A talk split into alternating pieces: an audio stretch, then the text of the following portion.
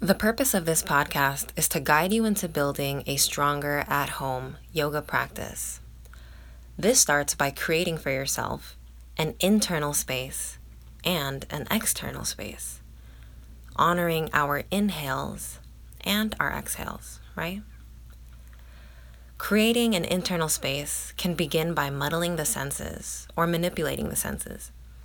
For example, to help eliminate the in-between noises that might come up, especially when practicing at home, we can play some background music or close the doors and the windows.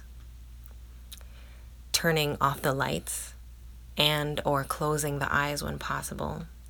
This helps to dull our sight. Lighting a scented candle or diffusing oils can help if there's smells in the kitchen that really throw you off in all sorts of ways, right?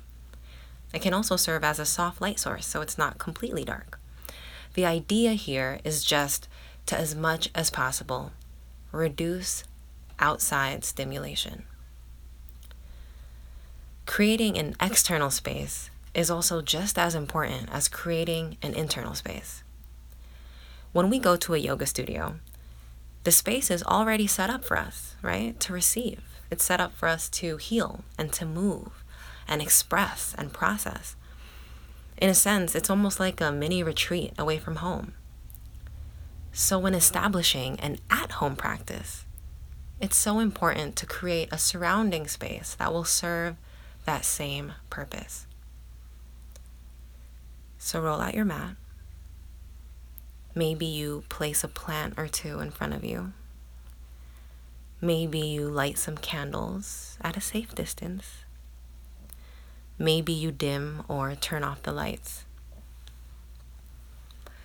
It does not matter how small or how big this space is. It just needs to be intentional. My goal is to create the space for you to have a meaningful at-home yoga practice and making that easily accessible through this audible experience. Every episode moving forward will be a vinyasa flow and meditation. And to receive the most out of this experience, I recommend using headphones.